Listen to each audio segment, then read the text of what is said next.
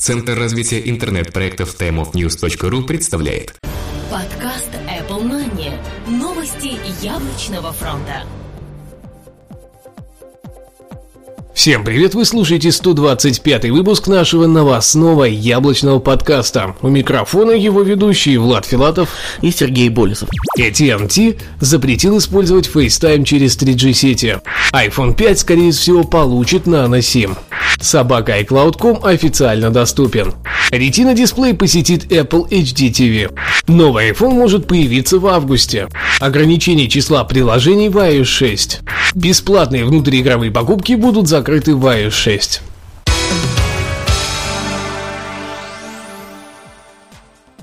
Данный выпуск выходит специально для iPhones.ru. AT&T запретил использовать FaceTime через 3G сети. Американский мобильный оператор AT&T закрыл для своих абонентов возможность совершать звонки через сервис видеотелефонии FaceTime посредством 3G сетей.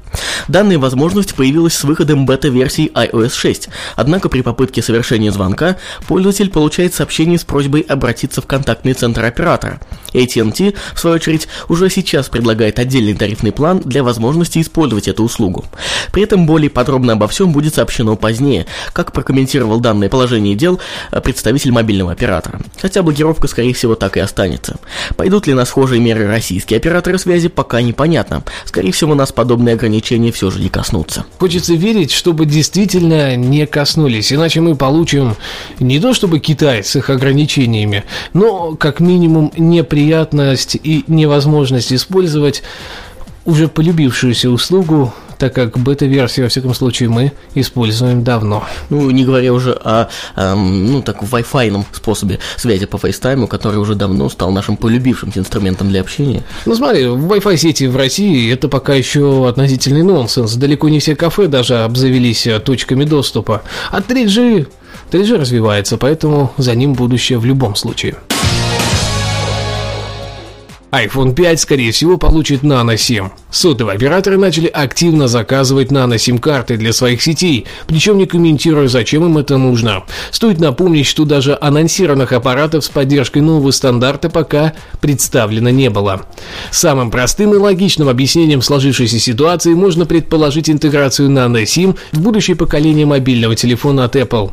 Операторы уже попадали в неприятные ситуации с нехваткой микросим-карт, когда стартовал iPhone 4. Теперь же они, видимо, хотят изначально быть готовыми ко всем проблемам, связанным с запуском весьма популярного мобильного телефона этой осенью. Все просто хотят подстраховаться, чтобы не получилось, как в прошлый раз.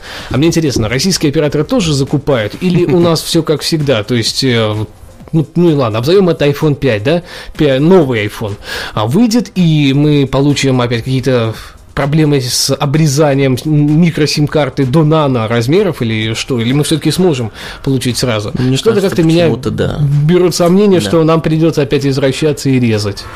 Судьба у нас такая собака iCloud.com официально доступен.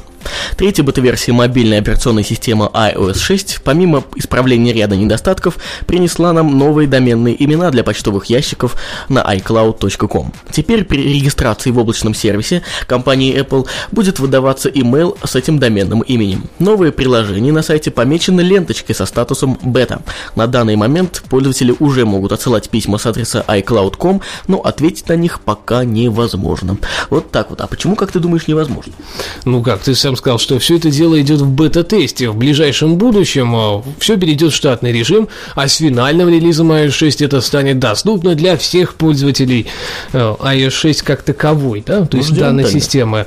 А, но мне вот Миком как-то нравились больше, потому что они меньше. То есть, например, там Айфилатов Влад, собака Миком намного проще написать, чем Айфилатов Влад, собака iCloud.com. Ну, все-таки к сожалению, до сих пор народ не так хорошо знаком с написанием или, можно сказать, даже начертанием домена iCloud.com. No. То есть, как это дело пишется на самом деле. А тут сказал Миком, и все понятно. Все.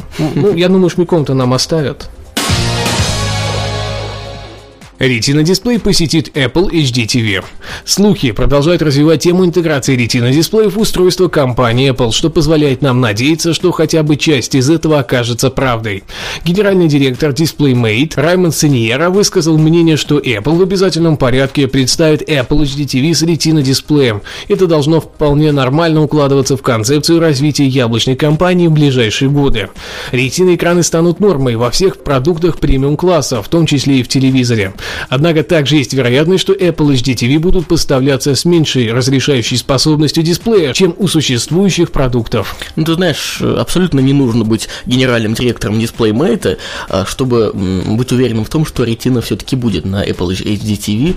Мне кажется, это настолько ожидаемо, что даже... Ну, она там будет в том или ином виде, уж как минимум да, разрешение да. третьего iPad, этот телевизор получил бы в любом случае, а это в два раза больше, чем современные Full HD телевизоры. Так что ждем. Новый iPhone может появиться в августе. No You Mobile опубликовал на своих страницах информацию о появлении нового поколения iPhone уже 7 августа этого года. Как и ранее, эти данные были получены из достоверных источников.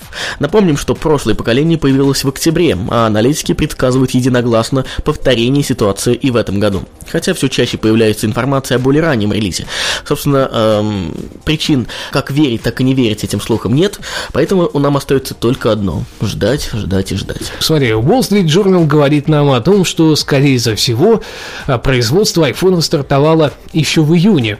А, и логично предположить, если ничто действительно не было отложено и все стартовало в июне, мы увидим а, iPhone как раз ближе к октябрю, потому что раньше они просто не сделают такой объем телефонов, чтобы покрыть не только американские продажи, но и общемировые. Mm-hmm. А как мы знаем, любой iPhone продается изначально огромным тиражем. Это уж по потом можно затыкать дыры, когда идет спад, так сказать, самого производства. Ограничение числа приложений в iOS 6. На днях Mid Atlantic Consulting обнаружили интересный факт. В мобильной операционной системе iOS 6 Beta, видимо, стоит ограничение на максимально доступное число установленных приложений. Пользователь не может установить себе более 500 приложений. Если указанное количество будет превышено, то операционная система будет очень сильно тормозить, долго включаться и перезагружаться без предупреждения. Одним словом, iOS 6 не даст нормально использовать устройство. Также на этой неделе CNET сообщила, что информация о виртуальном пределе числа этих приложений в iOS была единичным случаем. Финет считает, что это заявление Mid Atlantic Consulting, во-первых, нарушает подписанные ими соглашения, а не разглашение разработчиков. А во-вторых, iOS 6 находится все-таки в стадии бета-тестирования, и это, скорее всего, обычная ошибка, которая будет исправлена в финальном релизе. Кстати, верить, я, я не представляю, стоит. каких же 500 приложений можно установить на iOS-устройство и зачем это нужно. То есть это же огромное число, ну я не знаю, что туда, ну игры ты поставишь, ну какие-то приложения, ну рабочие приложения, приложений. Ну, 500! Да даже я если тоже. все вместе соединить, ну, я как-то плохо представляю такие цифры. И зачем они просто нужны? Вот именно, я не знаю, как, как, что. Ну, есть всякие люди, конечно. Бесплатные внутриигровые покупки будут закрыты в iOS 6. На этой неделе Apple разослала письма разработчикам о проблемах с внутриигровыми покупками в их приложениях. Напомним, что на прошлой неделе разгорелся нешуточный скандал, когда один из российских хакеров э, опубликовал свой способ, как э, бесплатно совершать эти покупки. И, естественно, Apple заинтересовалась этой проблемой и решила э, избавиться от этой головной боли. Итак, в, в этом письме содержится ссылка на раздел поддержки, который находится на сайте для разработчиков. Там содержится более или менее полное описание проблемы и временные решения решение, которое закроет этот хак. Кроме того, там сказано, что данное исправление будет намертво вшито в iOS 6. А, ну, как и предполагалось, компания Apple дала халяве просуществовать на своей платформе не так и долго. Но, с другой стороны, не найдет ли этот самый умелец еще одного выхода из сложившейся ситуации и внутриигровые покупки вновь станут бесплатными. Как говорится, взломали один раз, взломаем и второй. А вот лично для тебя это актуально или нет? Ну, для меня это не актуально, я как покупал, так и буду покупать. Не такие Я- там я великие имею в виду, суммы. да, вот ты часто покупаешь э, внутриигровой контент. Ну, бывает, конечно, есть такие предложения, особенно игровые, где, ну, можно схитрить и получить такой бонус за денежку. Бывает. Э, Но они стоят обычно же недорого, и как бы разориться там от 99 до 3 долларов, от 9 99 центов, естественно, до 3 долларов не составляет большого труда, ну, ради того, чтобы уж прям вот все иметь бесплатно, не знаю. Все-таки надо быть честным человеком.